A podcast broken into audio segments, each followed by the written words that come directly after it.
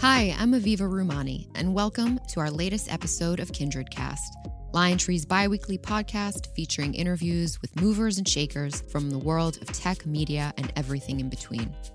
Today, we're pleased to feature a discussion between LionTree CEO Aryeh Bourkoff and Moody's media and telecom expert Neil Begley. Listen in as they discuss the driving forces behind this year's busy M&A cycle, the rising bond market, and the tremendous amount of change facing the TMT industry and beyond. We hope you enjoy this in-depth conversation, which can't come at a better time.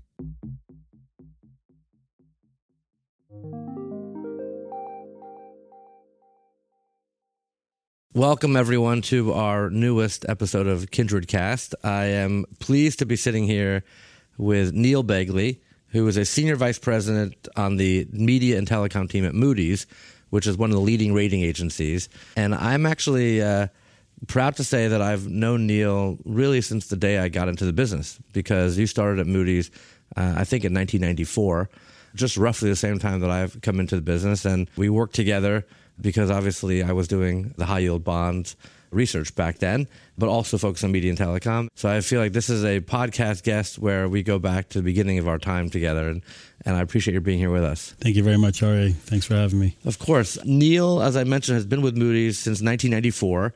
He covers a large portfolio of media, entertainment, and sports companies, including Disney, Alphabet, Facebook, Fox, Netflix, Lionsgate, Activision Blizzard, Comcast, and many more. I want to have you with us today, Neil, and on behalf of Moody's, to talk about what is often an overlooked part of our ecosystem, which is the bond market. The debt markets are sometimes, in my opinion, taken for granted that they're always there. It's been a very uh, bullish period for issuance of debt, and rates have been low. You know, there's a thematic that I think a lot of people have in the business now, which is this waiting to exhale dynamic of when is the cycle going to turn?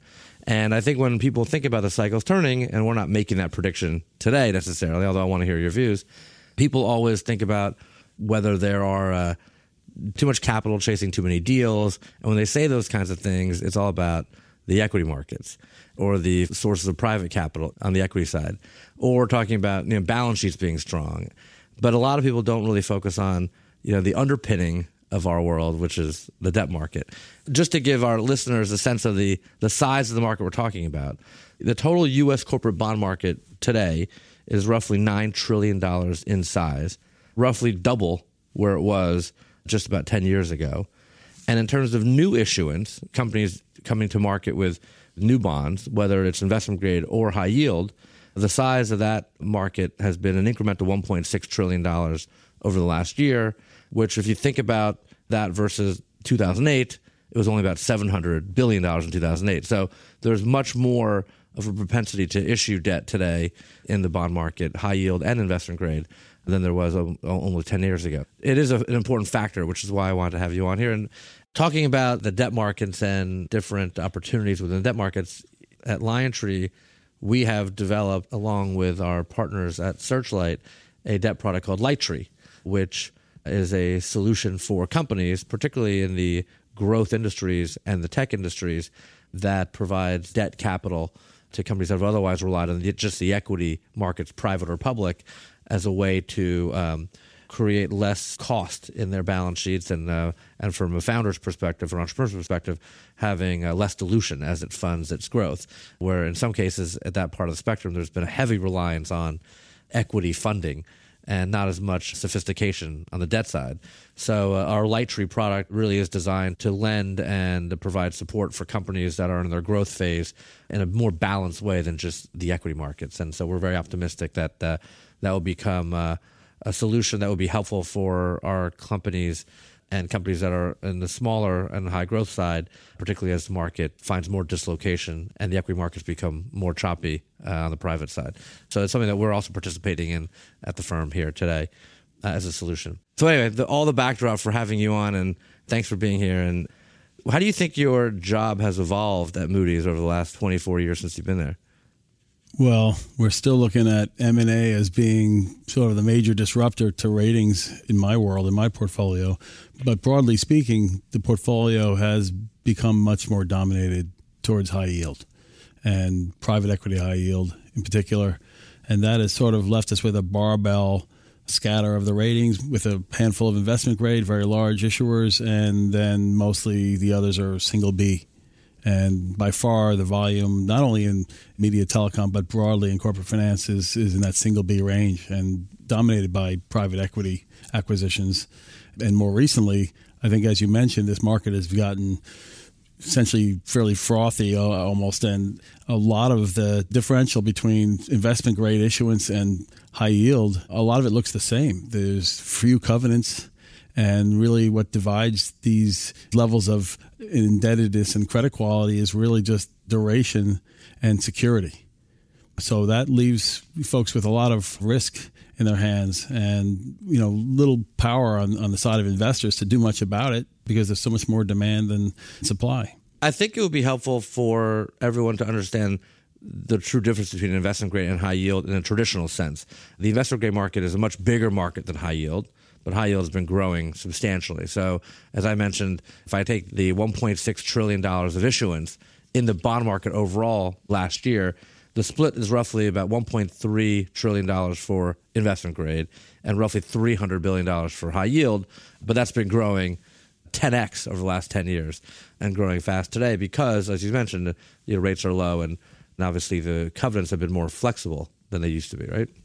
Really, we're just talking about a level of credit quality and so you tend to have companies with stronger balance sheets, stronger credit metrics like leverage and things like that. In investment grade, more diversity, more household names. And in high yield, you've got smaller companies. You might have some fallen angels businesses which have been facing significant secular pressure. You also might have, you know, essentially private equity acquisitions where essentially there's very little equity in those transactions. And so even if you have larger companies, they just have a lot more credit risk associated with them. Yeah. But even the investment grade names today, are taking on more debt than they have probably in the last 10 years for M&A transactions. Obviously, you've seen the AT&T, you know, Time Warner situation where they have roughly 190 billion dollars of debt overall. And so companies, even in investment grade, high quality companies, are comfortable taking on more debt today. And just to put that in some perspective, several decades ago, we had probably 40 AAA corporates. We have about four on the planet today because the credit spreads have essentially narrowed so significantly, what companies have to give up in terms of financial flexibility as they move up the credit scale has diminished relative to what they get in terms of interest savings. So you have a gravity of a lot of investment grade companies towards an optimal capital structure, which tends to be in the BAA space, which is sort of the lower quadrant of investment grade. Yeah, it doesn't pay to be high quality anymore. Unless, in fact, you have some other vision of your company where you know you just really are opposed to debt or you're essentially a family controlled entity that you know is concerned about taking more elevated risk. Perhaps that's a, a mitigant against getting larger or frankly taking on even more debt. Yeah. I'm assuming none of the four that remain are in our space in media and telecom. No they are not. Since the very beginning of the high yield bond market at least that i've seen the media industry has been a very big issuer and participant in the credit cycle and therefore able to take on more financial risk given their innovation, their growth, et cetera, and not necessarily hanging on to the AAA kind of vision or ratings. I think that some of the industries that we've both covered for so long have qualities that not many other industries have had. You know, they have a predictiveness, uh, they have a cash flow level and margin levels that a lot of other businesses don't have, and a lot of them weren't really very cyclical. The cyclical businesses, I think, frankly, when they became more levered, they suffered for that. I saw them suffer for that when I was a banker in the early 90s, and half the broadcasters, you know, ended up in workout. And, and then we, we were actually one of the first to predict the uh, similar downturn in the consumer-led downturn through the financial crisis. And again, we saw over 20% default rate there. On the flip side, cable companies they just cruise right through. So a lot of the businesses that have those types of attributes where they aren't really affected by employment, housing, all those types of things, non-advertising related in general, or if they're growing and they grow through a cycle. And there's a lot of media businesses that fit that description, and they do very well, and they can take on more debt, more leverage, particularly if they're not capital intensive. So help us unpack that because when we talk to CEOs, and certainly when the CEOs present at conferences the one constant is that uh, we're in a time of change. and that there is a tremendous amount of uh, business evolution going on among media companies, telecom companies, obviously technology companies are all about innovation and change. So, how do you reconcile that shift in business models to direct to consumer and other dynamics with the predictability factor that you're looking for from a credit perspective? Well, first of all, I just want to say nothing endures but change. We've seen this playbook before with publishing, newspapers, and the important thing, sort of taking from an old hockey player, is you know skating where the puck's going to be. Biggest concern is that everybody knows where the puck's going to be and no one's skating towards it, or very few companies are skating towards it. So that is really the, the issue because, again, we expect there to be constant change, constant innovation. I think that's a primary concern right now, frankly, when you think of strategies. Who's embracing sort of where things are moving? How has the business changed from the standpoint of control and power? Just taking, for example, the video business, you know, historically, you know, the power of what we were going to watch when we're going to watch it, how we're going to pay for it. It's all been controlled by the studios, the network aggregators, and the distributors, and that has now shifted to the consumer.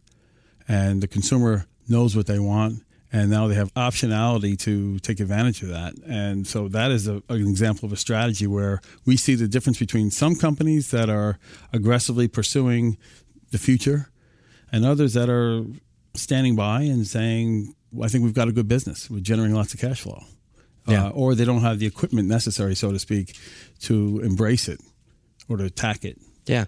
Well, I think some of what you're referring to could be considered kind of equity market risk factors in terms of what the value of the enterprise or the equity could be in the future given certain investment parameters and changes in the business overall. But you could draw a distinction between what is an equity risk and what is a credit risk. Because even though companies are transitioning their business models in a lot of ways, as you mentioned, the underlying cash flow stream, and I don't want to put words in your mouth, can be more secure along the way, which obviously can support the leverage and the debt. Is that the right way to look at it, or does some of that equity risk kind of creep into what you're looking at? Oh, I think it really does. I think the fundamentals of the business are very similar. We are very interested in companies that are growing and that uh, have a strong equity base to attract additional capital. We have very similar metrics uh, in terms of sort of the non-credit metrics that we look at in terms of fundamentals in that regard. But then beyond that, knowing that the bondholders are really just kind of hoping to get their money back someday and they're not getting all that benefit of the equity growth over time, there's certainly a level of conservatism in that space where you really don't want outsized risk on the balance sheet. In other words, debt is probably the only thing that can take down an otherwise healthy business. Mm-hmm. And so that's kind of where it takes a step further out than so the equity markets, which almost like that some level of additional risk on the balance sheet to push their returns. So I think that's where sort of the rubber meets the road and the differences between yeah. bondholders and equity holders. What, don't you think so? Yeah, I mean, I think debt is oftentimes overlooked and most of the time taken for granted that there's a deep pool of capital there. And obviously, from an equity perspective, it could be very helpful in gearing up a stock. A little bit more risk can be helpful for a business that's growing and business that's doing well because obviously you're improving the returns for shareholders as a result of it. The fulcrum dynamic of that is if, if you become overweight on that risk or over levered against that business, then obviously it could all fall apart. And so I think you have a, uh, a thankless job because effectively you're you're monitoring the downside risk, but not necessarily looking at all the upside potential. And I think that's why every few years it's important to check in I would say every five years, but now we're 10 years into a cycle. And I'm just hoping that the bond market is still very healthy and that the credit qualities of these companies are still very healthy. But obviously, I want to get your perspective of how close to the line we are. Yeah, I mean, they, are certainly healthy. There's no shortage of companies coming in and seeking out first time ratings. We're still seeing lots of acquisitions funded largely with debt. Everyone's starting to talk more about the end of the cycle, though. And uh, oftentimes, as things get more and more aggressive, it feels like you're getting closer to a cycle. But at the end of the day, it usually takes something to disturb the markets, scare people, undermine confidence before ultimately we see that end. Yeah. So, from just a pure debt perspective, you're not overly concerned at this point. Well, I'm overly concerned about the lack of in, in protections because you know that when you have a period of time that's gone by with very little protection, that when the cycle does turn, your default rate's likely to be higher than it has been in the past. That's the primary concern is that recoveries are going to be weaker. Protections meaning covenants and the way that the securities are structured are very flexible today versus having uh, controls or the opposite of flexibility from an issuer perspective. Correct. And exactly. It's the mirror image of that, right? And if a company is not performing very well, you know, the last thing you want to see them do is take out dividends, for example. You'd rather see them reinvest that money into the business or to f- lower leverage, lower the amount of debt on the company to, you know, survive longer. Now, if the company's facing some kind of secular pressure, you probably may want to step in and see if you know you can recover a lot of your investment as a bondholder as a, or as a bank, and without any ability to do that through these covenants, through these you know sort of maximum ratios and things like that that are maintained in the indentures or have been historically that don't exist so much now, you kind of have to wait till the debt matures, and that can be way off. And so that's really you know the crux of the issue around well, it's a function of what the market will bear, right? Rates are relatively low. Like you said, supply and demand are in favor of the issuers today, given the fact that a lot of capital in the debt markets are chasing very few opportunities, and therefore rates have been lower and easier to fund for the companies. What gives there is obviously the covenants and the flexibility goes up. Covenants become more relaxed and flexibility goes up for the issuer's perspective. And that is a risk factor down the road in a sort of an academic sense. But based on today, the bond market doesn't seem to be that concerned about it. Are you? It's very hard to predict a recession. And so you think of what other events could occur. And, and you can't really predict those types of events where there's an unexpected explosion in a certain industry or business and you know an Enron or a WorldCom situation or anything like that. So the only thing that people really get concerned about are things like quantitative easing has built up a large portfolio within the government and that they'll start selling a lot of those bonds and that'll affect the supply and demand factor and that, that's probably the only thing that people really think of in the next couple of years that could have that effect that chilling effect on that supply and demand equilibrium or benefit that we've been seeing over the last few years that's a market cycle comment but how about for our industry on the m&a cycle when companies are funding deals with a lot of debt and they come to you and said, "Are you comfortable with this deal?" Obviously, it's case specific, but what do you say? I'll tell you that the most popular rating that we see these days is in the single B space. And that's pretty darn leverage. That's pretty low in the, in the categories, even low among the high yield range. B1 and B2 and even B3, if you look at a chart of the, in terms of issuer count, you see that's where the spike is It suggests that there's a tremendous amount of weakness by issuer count. You know, it's not weighted for how much debt they have. So that says that we're concerned. So that's what you look for really when you're um, trying to assess the overall access to the capital markets measured by you know size of the debt and obviously the interest rates being low and the access to the market right now is plentiful but the way to reconcile that versus your view of risk different from what the market's view of risk is based on the ratings itself yeah, so it's also the return that folks are getting with those ratings. The difference between, uh, say, you know, a lower end investment grade yield and, and what someone might be getting in their coupon for high yield, it's a couple hundred basis points oftentimes. It's kind of startling the difference in risk, which can be multiples difference. And so that's not something we, we get involved in. Obviously, you know, the, the, the market sets those rates, as you said, but it has become a very deep high yield centric environment.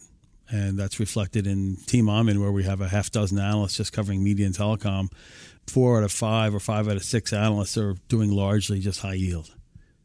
And do you find that companies that are in the investment grade space traditionally, by rating category, now for the right opportunities in M&A would be willing to go down into the high yield territory to get the right deal. So you think about AT&T buying Time Warner, obviously they're solidly investment grade, but really stretched the balance sheet to do it. Or if Comcast were successful in buying Fox, would have really put on more debt on the company to do it.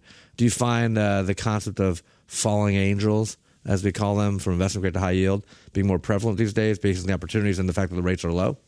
I don't think so. I think that's where a lot of these companies draw the line, partially because that's kind of what they're made of and they want to sleep at night, and partially because that's their brand image for some companies, and others because, frankly, the technical surrounding the, the size of their balance sheet would make it prohibitive. There isn't enough depth, for example, to support AT&T's $180 billion of debt in high yield.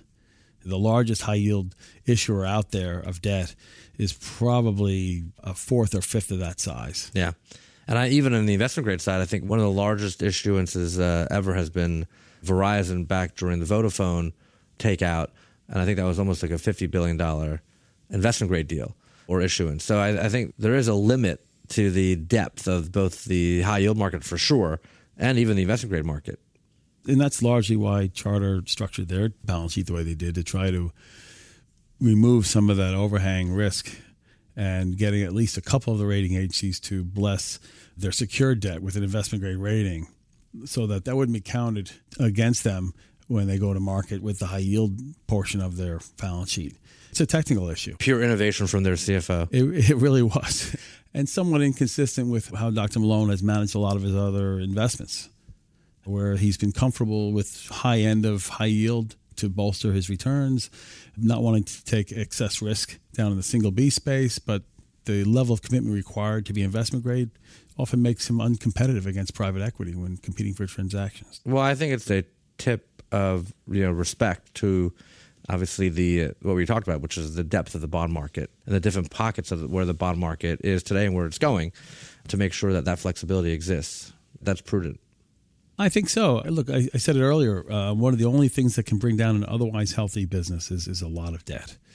Some people respect that and have experienced that, and others have not. You look at the history around uh, 21st Century Fox and Mr. Murdoch. His experience back in the early 90s scarred him, I believe, for life. He yeah, he calls it a, an uncomfortable period. he was counting on banks to continue operating his business within weeks and days.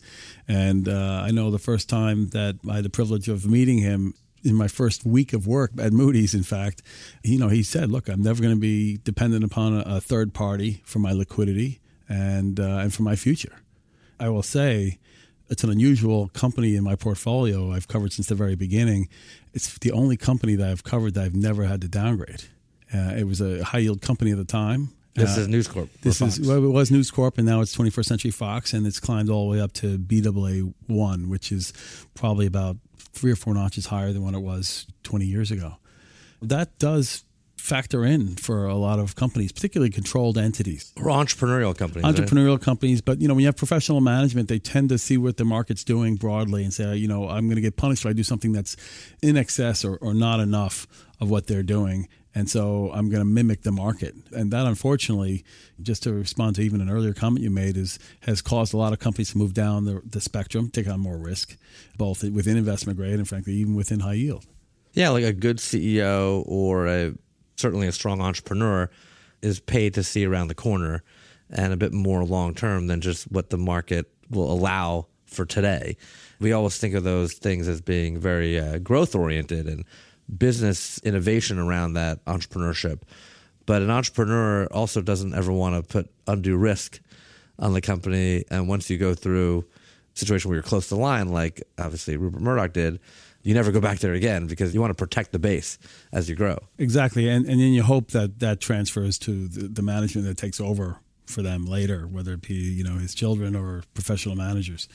And sometimes it does, and sometimes it doesn't. I mean, there are other families that have been much more aggressive through the years and stayed in high yield. The, the Dolans operated that way for a long time with mm-hmm. uh, Cablevision, and when they every time the credit looked like it deserved an upgrade, they would take money out of the business.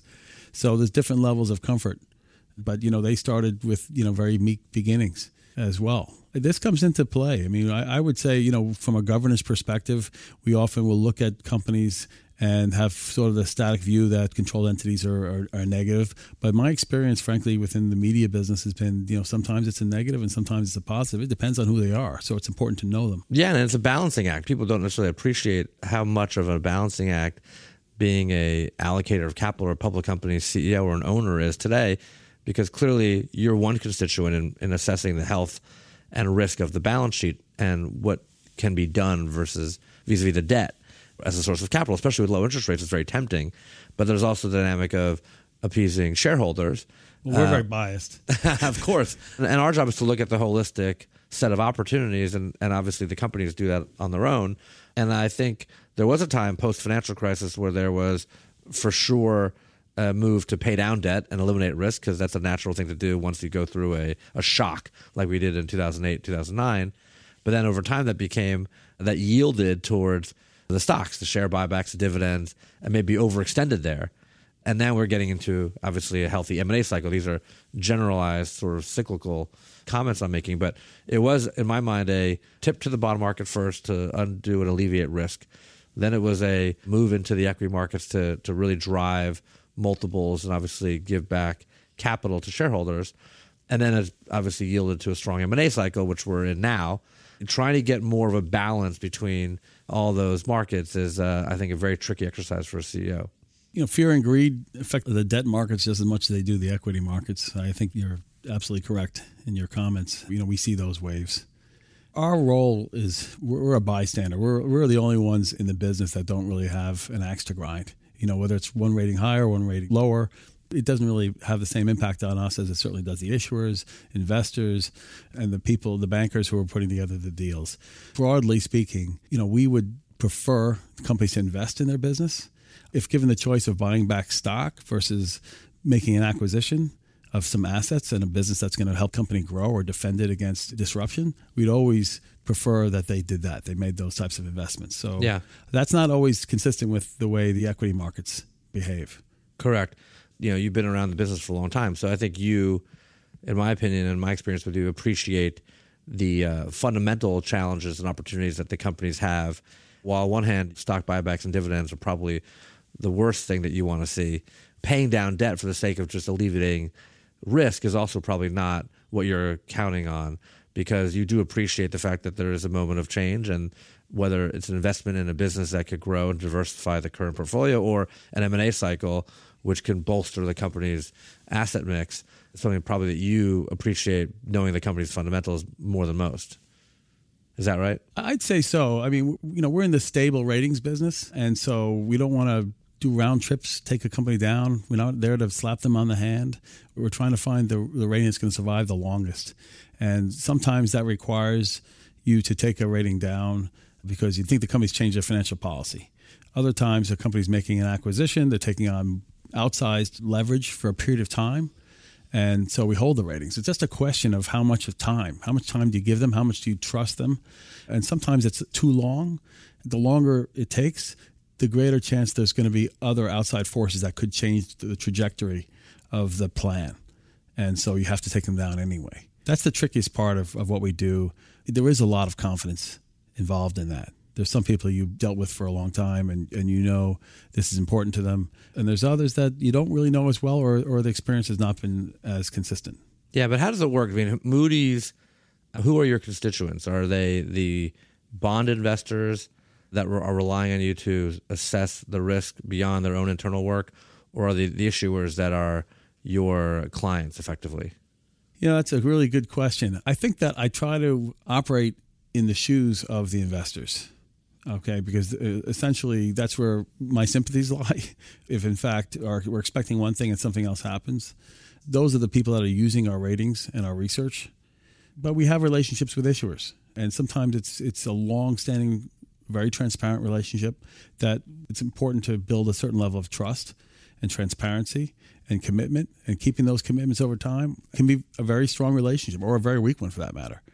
But ultimately, I think they know that we're sort of acting on behalf of bondholders, debt holders broadly. And, you know, they're not always happy with what we do either. I mean, as you said before, it's often a thankless job. Yeah. Yeah.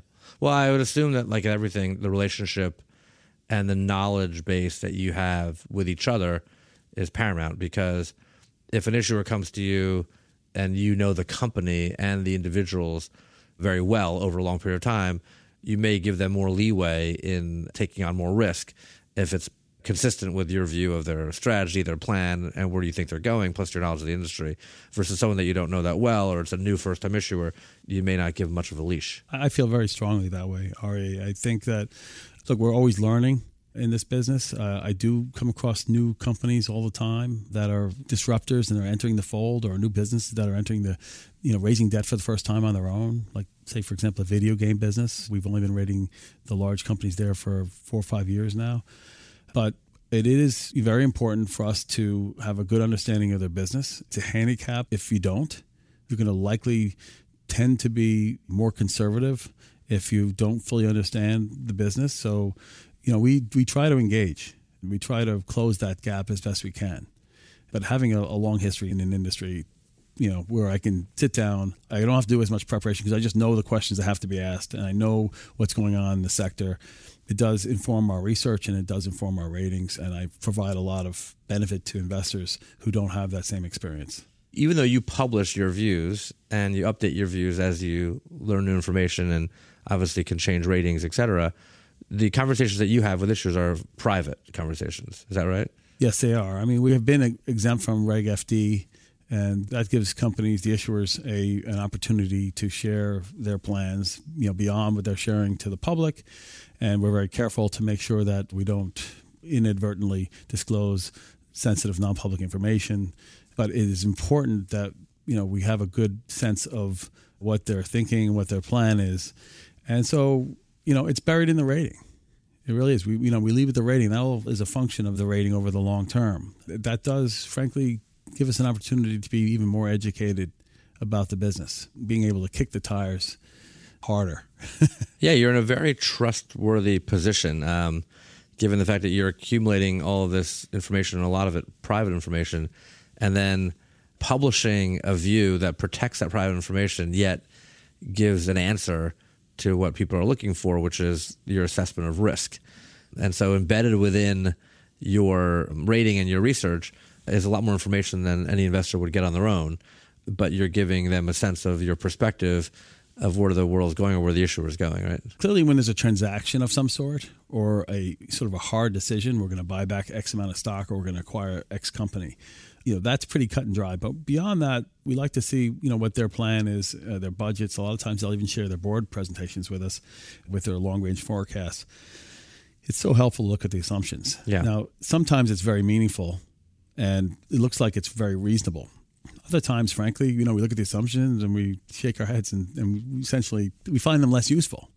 It really depends on how aggressive they are and I would say for the investment grade companies I cover, they tend to be in the former camp where they tend to be fairly reasonable and they know that this is a long standing relationship and they want me to be confident and they want to deliver. As you move down the rating spectrum deeper into high yield, they, we tend to see them as more aggressive. Expectations of you know the new owners, private equity, uh, and they're trying to get their capital out as quickly as they can, and that's how they're going to get their return to be more than their expectations and their investors' expectations by pulling the capital out and levering up even more. And a lot of times they need more aggressive forecasts to achieve that. Yeah. Can our listeners or CEOs of companies or investors easily get access to Moody's ratings or at least assessment of what the categories of those ratings are today, whether the single B, double B, triple triple B, et cetera, and how those are changing in terms of do you put out any kind of diagnostic or overall kind of market report?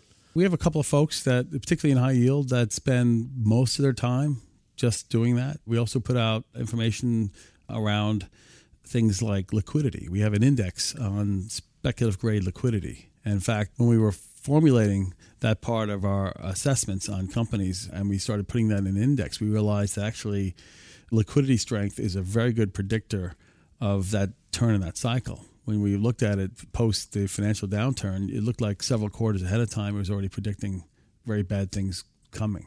Yeah, we put out a lot of again. research. Very, very strong companies could have risk on the balance sheet or in their liquidity, which obviously can overwhelm. It's binary. I yeah. mean, uh, either you have it or you don't. It's like confidence. You know, so we put out a lot of research around this. You know, we have default studies that go back 50, 60 years or more. We have a liquidity index. We're constantly putting out information broadly about trends around private equity and, frankly, the ratings overall by industry and then across all industries in corporate finance. Yeah. Do you feel like you're more conservative than you used to be or more aggressive than you used to be? Because we always get the question what's the line between an investment grade credit and a high yield or speculative grade credit in terms of leverage ratios. And obviously, it depends on the company, depends on the industry, and so on. But is that line getting more flexible or is it getting more contracted? I don't think that it's been dictated for me by sort of my experience in the industry, but it is changing for certain parts of the industry based upon what's going on in their industry. So, for example, cable, we used to. I remember at one time in the '90s, I think there was a the bright line was for a company of a decent size in that business, it was around five times to be investment grade. Five times debt to EBITDA ratio. Yeah. TCI fought hard to to sustain that, and frankly, they weren't generating any cash flow back then all the cash was going into extending their plant uh, to growing the business. It was basically upgrading and extending, basically. Not paying taxes. Uh, certainly, they didn't pay any taxes. We forbear during that period of time, allowed the higher leverage, and looked past the lack of free cash flow because they were investing in the business. So sometimes we'll do that. Now, over over time, as the business became more competitive and they've completed their upgrade cycle, you know, they started looking like other industries in terms of their competitive makeup. They weren't cyclical, but you know, there was post satellites, telco started getting into the business. And now you look where they are today, and, and they're facing threats from other disruption, you know, the Netflixes of the world, uh, virtual MVPDs. Over time, particularly if they're losing subscribers, you want to gradually bring that leverage metric in line with other equivalently rated companies in other industries. So that five times barrier back in the 90s for a cable company, for example, to stay investment grade is, is what today, roughly speaking? It's probably in the threes, three, three and a half times, probably around uh, to be the lower end of investment grade. So it's it's migrated, and when some of the companies, players, for example, in the cable industry, breach certain penetration rates going down, we would gradually decrease the amount of leverage they can manage. We did that with Time Warner Cable. In fact, you know, we basically said, look, if you're going to keep losing subscribers, your penetration rates continue to trend south, the amount of leverage you're going to be able to handle is going to go down very gradually, very slowly. They generate cash flow. They can mitigate that and hold their ratings. Particularly for investment grade companies, you want to give them a bit of a runway to manage it. Yeah, I, I remember the period of growth, and obviously a lot of the media companies and cable companies continue to reinvent themselves and always create, I think, new business lines through organic investments uh, and M and A. A lot of it by accident, by the way. Yeah, they would never have upgraded their plan if not for DirecTV doubling the channel capacity that the cable companies had. They had 50 channels. Yeah, they respond to the pressures of the business overall, right? They had 300 megahertz. You have six megahertz per channel. Do the math. They could have 50 channels. Suddenly, the satellite provider comes out and says, "I'm going to have 100 channels." They're going to put them out of business, so they had to upgrade, and they kind of stepped in it, so to speak. Five years later, broadband which became the panacea. Amazing, really. Yeah. You know, it's an amazing story when you think about it. Yeah. I always say there's always been a wall of worry around the cable industry because of these pressures that are real, but then the entrepreneurial nature of the owners and the CEOs constantly understand the, the need to innovate and protect their businesses so they continuously get into new businesses as a result of it and find new growth opportunities. And the strength of their cash flow now, I mean, yeah. it's an all time high. The headlines don't match the results right now. So, what that says is they have time to reinvent themselves if need be. I mean, look, much of the industry in the media world is in this post maturity phase. And it's very important for the dialogue to be very focused on that. I, I remember in the mid 90s, we went negative on the newspaper industry. It was like 95, I think it was. And for the next several years, every time we met with major executives in all the major newspapers in the country, they were very focused on, on union issues and buying 35 year life color presses. They were sort of ignoring what was coming. So it's very important to take that lesson when you start thinking about media broadly, even the cable industry broadly going forward, and for them to be planning for the worst and hoping for the best. And the problem is, I think that historically, the structure for the business was one where there was really only one option. There was only one strategy for everybody, right? You just you're trying to increase subscribers, you're trying to increase affiliate rates. You want to get carried by as many carriers as possible, whether it's telecom, whether it's satellite, whoever. And really there was not much other options. Today, we've exploded with the amount of different options between direct to consumer, linear, direct to consumer video on demand, virtual MVPD. Do I just do nothing? Do I stand still? Am I big enough? Do I have the capabilities even to do any of this on my own? It lends to a cycle of consolidation that should continue for some time. Right. Thankfully. Realizing that the businesses are linked as an ecosystem, where do you see more risk on the content channel side of the business for media or the distribution cable company side of the business? Well, fortunately, the network aggregators that we're talking about, they own a lot more of their content. I think that what's proving out in what's going on today and what will go on in the future is that content certainly is king. There's less of a likelihood of disintermediation by new innovators in the content creation. Well, the best they can hope for is, is to operate alongside other successful studios. So Netflix is competing with HBO and they're t- competing with Lionsgate and they're competing with Warner's and everyone else. And they're just hoping to be competitive that people will like their shows. There'll be enough avidity in their shows as much as there is in the others. And they'll have an occasional hit. It'll be a balancing act. Whereas with distribution, when that innovates in a manner in which they cannot pivot, to me, that's much more risky at this point. So we've always had that question which is king? Is it content or distribution? and that had to do with the leverage and the negotiations between the two. But in terms of the future of the business, there are serious concerns. You're more comfortable with the content side, like a Discovery Scripps owning their own IP or a Disney Fox owning their own IP. Even though they get a lot of the revenue still from those distributors and they're tied together, you feel like over time that will unlock their value because they have more more uh, possibilities. You know, it's a fascinating question because you've got this dilemma of existing players in the industry which have to chew gum and juggle at the same time. And the problem is they have to continue their existing line of business as well as grow this new line of business, which oftentimes will cannibalize that business. Whereas a, an innovator, a disruptor like a Netflix, they don't really have an existing business they have to kind of maintain along the way to keep Wall Street happy. They just have to grow the top line and have a strategy which eventually will lead to a strong bottom line as well. The publishers had the same problem you know, when they went digital, and they knew someday they're going to have to flick the switch and turn off the presses. But the question is, will the business be the future be enough to mitigate the loss in the other business, and and how does the stock travel in between? The biggest concern I have is that a lot of these companies, as the companies reach this post maturity phase where they have to pivot into these newer businesses, newer distribution models, and increase their investment in content dramatically, will they buy back their stock? and rather than make acquisitions or innovate and invest because oftentimes we see that mistake where you know those last few years when they should have been investing they just thought their stock was temporarily going down. And clearly the market saw the risk that they weren't seeing and they were buying back a lot of stock. And you know you can't pull that back. Yeah.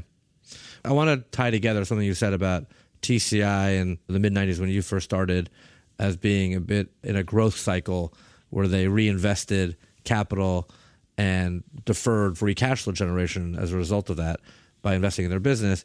That sounds very similar to Amazon and the tech industry today, right? Where Amazon, as an example, finds new areas of growth all the time and reinvests profits to create growth opportunities and to invest in growth. And that cycle continues to perpetuate. So the profits are deferred over time, and investors on the equity side, at least, have looked past that and rewarded the growth, becoming, you know, one of the first trillion dollar market cap companies out there.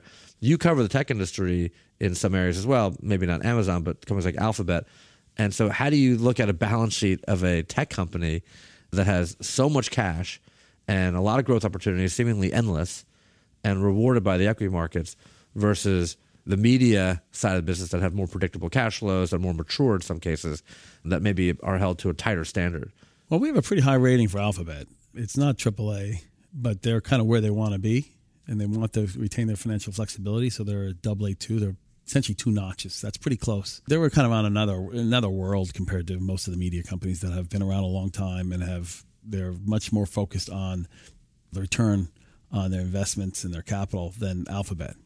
You know, it seems that they get away with that as long as they're growing the top line, right? I mean, as long as they can generate 20 plus percent growth and good margins and good free cash flow. And frankly, they're controlled also, so they can say no if they want to. Equity investors will give them a pass. I don't see any other media companies in that category today. I think that they're held to a tighter leash. If they start growing their cash base, you know, they have to be concerned about activist investors, even Netflix for that matter. They happen to be more aggressive on the debt side, certainly. Probably the only thing I could say about their strategy and how well they've done is if I were running that company, I would probably use some more equity rather than take the risk of issuing a lot of debt. But you know, it scares people. You know, when I talk to the traditional media companies and a company like Amazon has suddenly bought a business outside their industry, you know, they're yelling hooray. It'll you know take some time to them to focus on that. It'll be a use of management's time, and hopefully we'll distract them a little while. Yeah. There's a fear. There really is a fear of those companies coming into the media business more aggressively. Yet they haven't made any acquisitions in content at all, or frankly, much into distribution other than you know investing directly like Google Fiber. Well, the content side, they've bought rights and sports rights. They've started on that front, right? They have, but it's still pretty small. Yeah. Uh, at this point, you think they might have bought some libraries or some capabilities to grow. Do you think that'll happen at some point? You know, we thought it would happen a long time ago. The fact that it hasn't so far suggests it's less and less likely over time. And, and to be honest, I think what Netflix has done without making any material acquisitions is really startling. The green light process is one where you have people who are talented and be able to recognize something which will be popular or have good quality, and you have a balance sheet. Mm-hmm. I think a lot of the other companies see that, and it probably makes buying a studio or a library less important. Yeah. I wanted to touch on tax for a minute because the U.S. tax code has changed where the corporate tax rate has gone now from 35% to 21%, which has uh, certainly given companies more financial flexibility and power. And on an after tax basis, made debt a bit more expensive. So, how do you think about the TMT companies taking the proceeds or the incremental benefits of the tax code changes vis-a-vis um, use of proceeds and leverage reduction or M&A or stock buybacks? How does that factor into your thinking? The factors into our thinking quite a bit. I mean, you look at the additional free cash flow that let's just take Disney and Comcast because they've been sort of very active this year into consideration. We actually expanded the amount of leverage, the amount of debt to EBITDA that they could carry by about a quarter of a turn for both companies. It appears to me that it has helped embolden them in their thinking going forward uh, about how much debt they can take on, even temporarily, and how much they can spend on, on acquisitions. I think that was probably an important force behind the activity we've seen this year surrounding Fox. So, for that end of the credit spectrum, it's a tremendous opportunity for these companies. It's a tremendous opportunity for companies like AT&T and Verizon as well, where they have very high dividends, which are somewhat problematic in contrast to their free cash flow. It's outsized and will allow them a greater opportunity to reduce debt in the future. The other side of the equation, however, is in the high yield space where these companies are either not paying much or any taxes. The NOLs aren't as worth as much to them. And in fact, if they are very, very levered, there's a restriction that will come in a few years how much interest they can deduct. It actually could have a negative effect, very chilling effect on many of those companies. Yeah, it levels the playing field a bit, right? Because we used to think about the non taxpayers as having an advantage, which were primarily the high yield players right. because they have a depreciation cycle where they're not generating the profits and not paying the taxes and therefore have more flexible uses of their free cash flow vis-a-vis debt paydowns and acquisitions, et cetera, stock buybacks. But now the taxpayers, like you mentioned, AT&T, Verizon, Comcast, others, now have a, an incremental benefit themselves, which helps to level the playing field there.